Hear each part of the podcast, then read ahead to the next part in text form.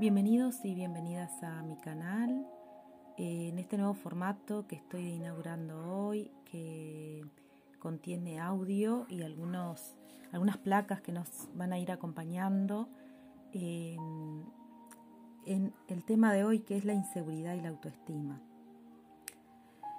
Estuve como pensando cómo eh, empezar a hablar del tema y me encontré con que era necesario primero que hablemos de la niña o el niño interior herido.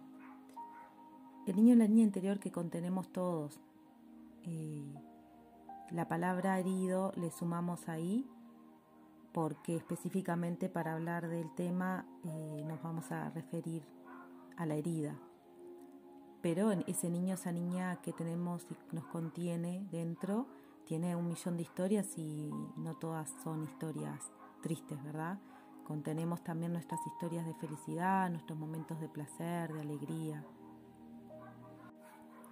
A mí me gusta hacer como una comparación que la idea original es de una compañera que, mm, lo dio como metáfora en un, en un curso que tomé de Enneagrama y programación neurolingüística. Y ella allí decía que veía nos veía a los seres humanos como mamushkas. ¿Vieron esas muñecas que contienen una muñequita dentro de otra muñequita, dentro de otra muñequita y sucesivamente en ascendencia o descendencia, ¿no? Del, mayor a menor, de, menor a mayor. y es así, nosotros estamos contenidos y contenidas por diferentes eh, yo una yo misma, un yo mismo niño niña, luego adolescente, posteriormente joven y bueno, dependiendo de la edad que tengamos adultos o adultos mayores. Y cada uno contiene sus propias historias, sus vivencias, de lo que fue recorriendo y viviendo en su vida. Entonces, por lo tanto, podemos decir que el niño, la niña interior, contiene nuestros recuerdos, nuestras vivencias, nuestros sentimientos de la infancia, principalmente de los 3 a 5 años, que muchas veces no recordamos episodios de esa época de nuestras vidas, ¿no? Y alrededor de los 3 años es que se dice que comienzan nuestras heridas emocionales de abandono y rechazo. La pregunta es, ¿todos tenemos una herida emocional de este tipo? Y la respuesta es sí, porque en realidad nuestra herida, nuestra primera herida, eh, se origina en el nacimiento. Imagínense lo que es para un bebé que todavía no ha venido impregnado de significados para darle sentido a, la realidad, venir a este mundo eh, en donde anteriormente estaba protegido, cuidado, cuidada. Un mundo que no compartimos con nadie, eh, no sabemos lo que es el tacto, respirar por nuestros propios medios. Y de repente eh, todo lo que implica el nacimiento y todo lo que implica el, empezar a ver la luz de la afuera, sentir esos ruidos que no, que no entendemos de dónde vienen. Freud a esto le llamó nuestro primer trauma, la herida, la herida original de separación. A ciencia cierta, lo que nos sucede cuando nacemos no, no tenemos elementos. Es como la muerte. Nadie ha podido a ciencia cierta decir qué, qué pasa después, ¿no?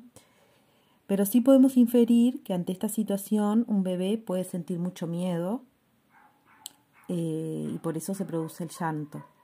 Lo primero que se produce como respuesta a la venida al mundo es llanto. El miedo es eh, una emoción que nos acompaña a partir de ahí y alrededor, como les decía, de los tres años empezamos a sentir miedos eh, miedo a, los, que los adultos se alejen, terrores nocturnos, eh, el estar solos, miedos hasta a ser abandonados, el miedo al rechazo comienza ahí. Por ejemplo, se puede ver en, en la experiencia infantil, en el sentir celos, cuando hay otros niños, otras niñas, o si le damos más importancia a una situación, tratan, tratan de llamar la atención. Eh, hasta aquí hemos hecho como un resumen, un gran resumen de situaciones en las que los niños y las niñas nos sentimos abandonados. Y digo nos sentimos porque, como le decía, nos, todavía contenemos a esa niña y ese niño interior. Todavía vive en nosotros. ¿Por qué? Porque para el inconsciente no hay un pasado ni un futuro. Siempre es un estado presente. Para el inconsciente todo lo que está sucediendo está sucediendo aquí y ahora en este momento. Entonces, si yo aún mantengo, me mantengo unida a una herida de la infancia, la estoy vivenciando en este momento. ¿Sí? Nosotros le ponemos una temporalidad. Evidentemente me pasó cuando era niña, pero para el inconsciente me está sucediendo aquí, ahora, en este momento. Por eso, eh, la repetición de la herida, ¿no? La repetición en los vínculos, en las relaciones con, con las situaciones que se me presentan, lo reproduzco una y otra vez desde esa niña herida. Proyecto mi dolor y una forma de actuar, elijo una forma de actuar que es correspondiente a esa herida en el aquí y ahora. Eh, primero voy a hablar ahora este, de un poco más de lo que es esta herida. Decíamos que se origina en el nacimiento y luego van sucediendo experiencias que eh, aparentemente dan razón de esos miedos de abandono. Si de repente las personas que están al cuidado de un niño o una niña, eh, ya sea la mamá, el papá, una abuela, un tío, una tía, la persona que está a cargo y que es referente adulto para ese niño o niña, eh, se tiene que ausentar por mucho tiempo en la vida de, ese niño o niña, va a generar en, en una herida de abandono. Lo que interpreta el niño o la niña es que la persona lo abandonó, porque al ya tener el miedo de abandono internalizado, cualquier situación que se dé en el afuera va a ser interpretada desde esa mirada. Es, una, es un error de, de percepción, este, de interpretación. Eh, miramos ya con ojos de miedo, con, de abandono y rechazo. Si ese adulto, esa adulta, de repente este, no pueden atenderlo, atenderla en ese momento porque tienen que terminar una tarea para, para el trabajo, y no le prestan atención o miran pero sin ver lo que está haciendo, cuando un nene o una nena dice, mirá, mirá, papá, mirá, mamá, y no le prestamos mucha atención porque tenemos que terminar la tarea, entonces eso puede ser interpretado como rechazo, como abandono. Entonces, a este punto es importante subrayar que mm, los adultos y las adultas hacemos lo que podemos estamos dando siempre lo mejor de nosotros y en ese momento en el que por ahí no prestamos, como en el ejemplo, no prestamos atención a lo que está haciendo, nos está mostrando ese niño o niña, eh, no, no es que lo estamos haciendo adrede, simplemente tenemos que terminar esa tarea. Entonces, por lo tanto, eh, podemos tratar de ser los padres o las madres más perfectas del mundo, pero eso no va a ser posible porque siempre va a haber algo que se va a interpretar como sí. A esto se le suma además la herida de ese padre madre, ¿no? este, que tanto ha dado luz a sus heridas y no las está repitiendo con, con sus hijos, con sus hijas. Entonces ahí entra la particularidad de la historia de cada uno de nosotros y de nosotras si hubo ausencia materna o si hubo ausencia paterna real, este, las cuestiones se profundizan mucho más, porque refuerza, como decía, el sentimiento de abandono y rechazo. De ahí entonces dar em, luz a las heridas cobra una gran importancia, eh, no desde la culpa, no desde la culpa de soy, estoy siendo una madre, una madre mala, un padre malo, no, sino desde el lugar de la responsabilidad de tener que mirar lo que mi infancia me dejó. Que mirar sin, sin también culpar a nuestros padres, a nuestras madres, este, ya, ya no se puede cambiar ese pasado. Yo no puedo volver el tiempo atrás y cambiar a mis padres a mi, a mi padre, a mi madre, o la forma que tuvieron de actuar conmigo. Lo que sí puedo cambiar es la forma de actuar conmigo misma. Cómo yo ahora adopto a mi niña interior, me responsabilizo de ella y le curo sus heridas. Eso es el trabajo con la niña o el niño interior. El trabajo con la niña o el niño interior es una acción de ir hacia hacia adentro, acompañado, acompañada, eso es muy importante, eh, aunque se puede hacer también en, en la soledad de nuestro interior, igual es muy importante poder estar acompañados para poder ampliar nuestra percepción, porque recuerden lo que dije anteriormente, nuestra percepción eh, siempre está, va a estar teñida con con los retazos de nuestra mirada de, la herida original. Entonces ahí el trabajo es hacernos cargo de nosotros mismos, de nosotras mismas. La invitación es a mirar el hueco que nos ha dejado esa herida de los dos, tres, cinco años y de nuestro nacimiento. Mirar qué hay allí, qué lo contiene, y qué mecanismos estamos utilizando hoy para poder tapar, poner como una cascarita, lo venimos haciendo desde hace mucho tiempo, entonces por lo tanto hay que tener mucha paciencia, mucha compasión y mucho amor hacia nosotros mismos y a nosotras mismas, porque una vez que empezamos a abrir la cascarita, empezamos a sentir el dolor, empezamos a sentir que algo no huele bien. Pero una vez que, estamos allí mirando, empezamos a encontrar nuestra propia medicina también. Encontramos la herida y la medicina en el mismo, en el mismo instante. Cada camino nos va a llevar a ahondar más en la medicina y saber entonces qué nos sirve a cada una y a cada una para ir curándola. A veces para, para muchos es la misma, para muchas es la misma medicina, para otros será otro camino. Lo importante es saber cuál es el camino.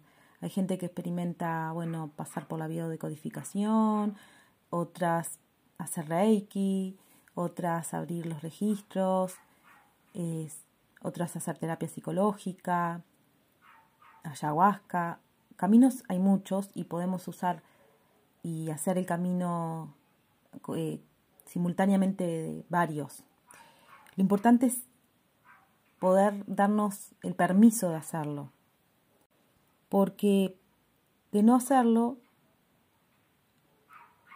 los mecanismos de defensa se, se profundizan cada vez nos vamos poniendo más murallas para no sentir, por miedo a sentir, vaya que nos abandonen, que nos rechacen. Y lo que va haciendo es que nos va dejando cada vez en más soledad. Nos vamos quedando cada vez más solos, más solas, apegados a diferentes adicciones, ya sea a sustancias, a compras, juegos, redes sociales, relaciones cada vez más apegados a cosas, materiales o a personas. Y esto no es bueno ni malo, simplemente no tenemos más de una prueba de que eso no, no es saludable porque en realidad lo que hacemos es poner una, una curita, una bendita, una bandita en la herida. Sería pan para hoy y hambre para mañana, como dice el dicho. Vamos a encontrarnos una y otra vez con las mismas dificultades, con los mismos problemas. ¿Por qué? Porque el universo es muy sabio y nos va a traer una y otra vez el espejo en el que nos vamos a tener que mirar. Va a venir en forma de personas, va a venir en forma de situaciones. Una y otra vez va a volver a mostrarnos lo mismo y es cuando decimos, pucha, pero yo ya esto lo viví. Eh, todas las personas con las que me encuentro son iguales, todas las parejas con las que me encuentro son iguales y ahí para aliviarnos decimos, bueno, todos los hombres o las mujeres son iguales, nadie cambia y nos argumentamos con esas con esos discursos que eh, echándole la culpa a la afuera y victimizándonos de un destino que parece jamás colmar nuestras expectativas. Eso va a seguir siendo así hasta que decidas mirarte. Es decir, bueno, ¿qué hay de mí en esto? ¿Por qué me encuentro con personas que no pueden, no pueden sostener, por ejemplo, vínculos? Que parecen engancharse un tiempo, me prometen amor y luego empiezan a desaparecer, empiezan a comprometerse cada vez menos.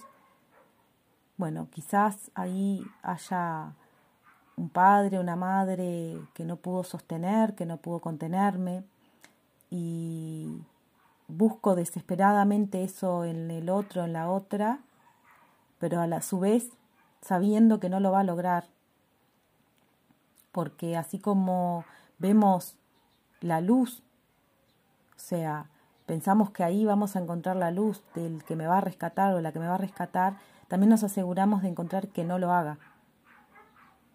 Nos aseguramos en esto de que somos también el universo y contenemos esa sabiduría. ¿Para qué? Para, para saber que allí todavía está esa herida. Para saber que allí es donde está mi punto de abandono y rechazo.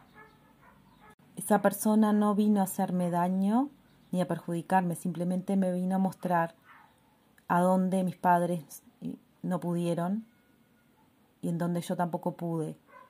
Entonces es allí donde tengo que sanar, donde tengo que perdonar, donde tengo que perdonarme. Y una vez lo hago, les puedo asegurar, por experiencia propia y por la experiencia que he acompañado a mis pacientes, nunca más, jamás te volvés a encontrar con las mismas situaciones. Alguna vez capaz que te encontrás con algo parecido, pero como tu alarma, ahí sí es bueno poner el mecanismo de defensa al servicio de nosotros, te va a decir ahí no, entonces vas a agradecer a esa persona, decir, yo ya entendí esto, ya lo sané, gracias, gracias, pero no es lo que quiero para mi vida. Espero que esto les sea de utilidad para ustedes. Lo hago con muchísimo amor. Nos vamos a reencontrar en el próximo podcast, eh, que será seguir ahondando en herramientas de cómo trabajar el niño o la niña interior hacia una seguridad y amor propio. Les abrazo el alma.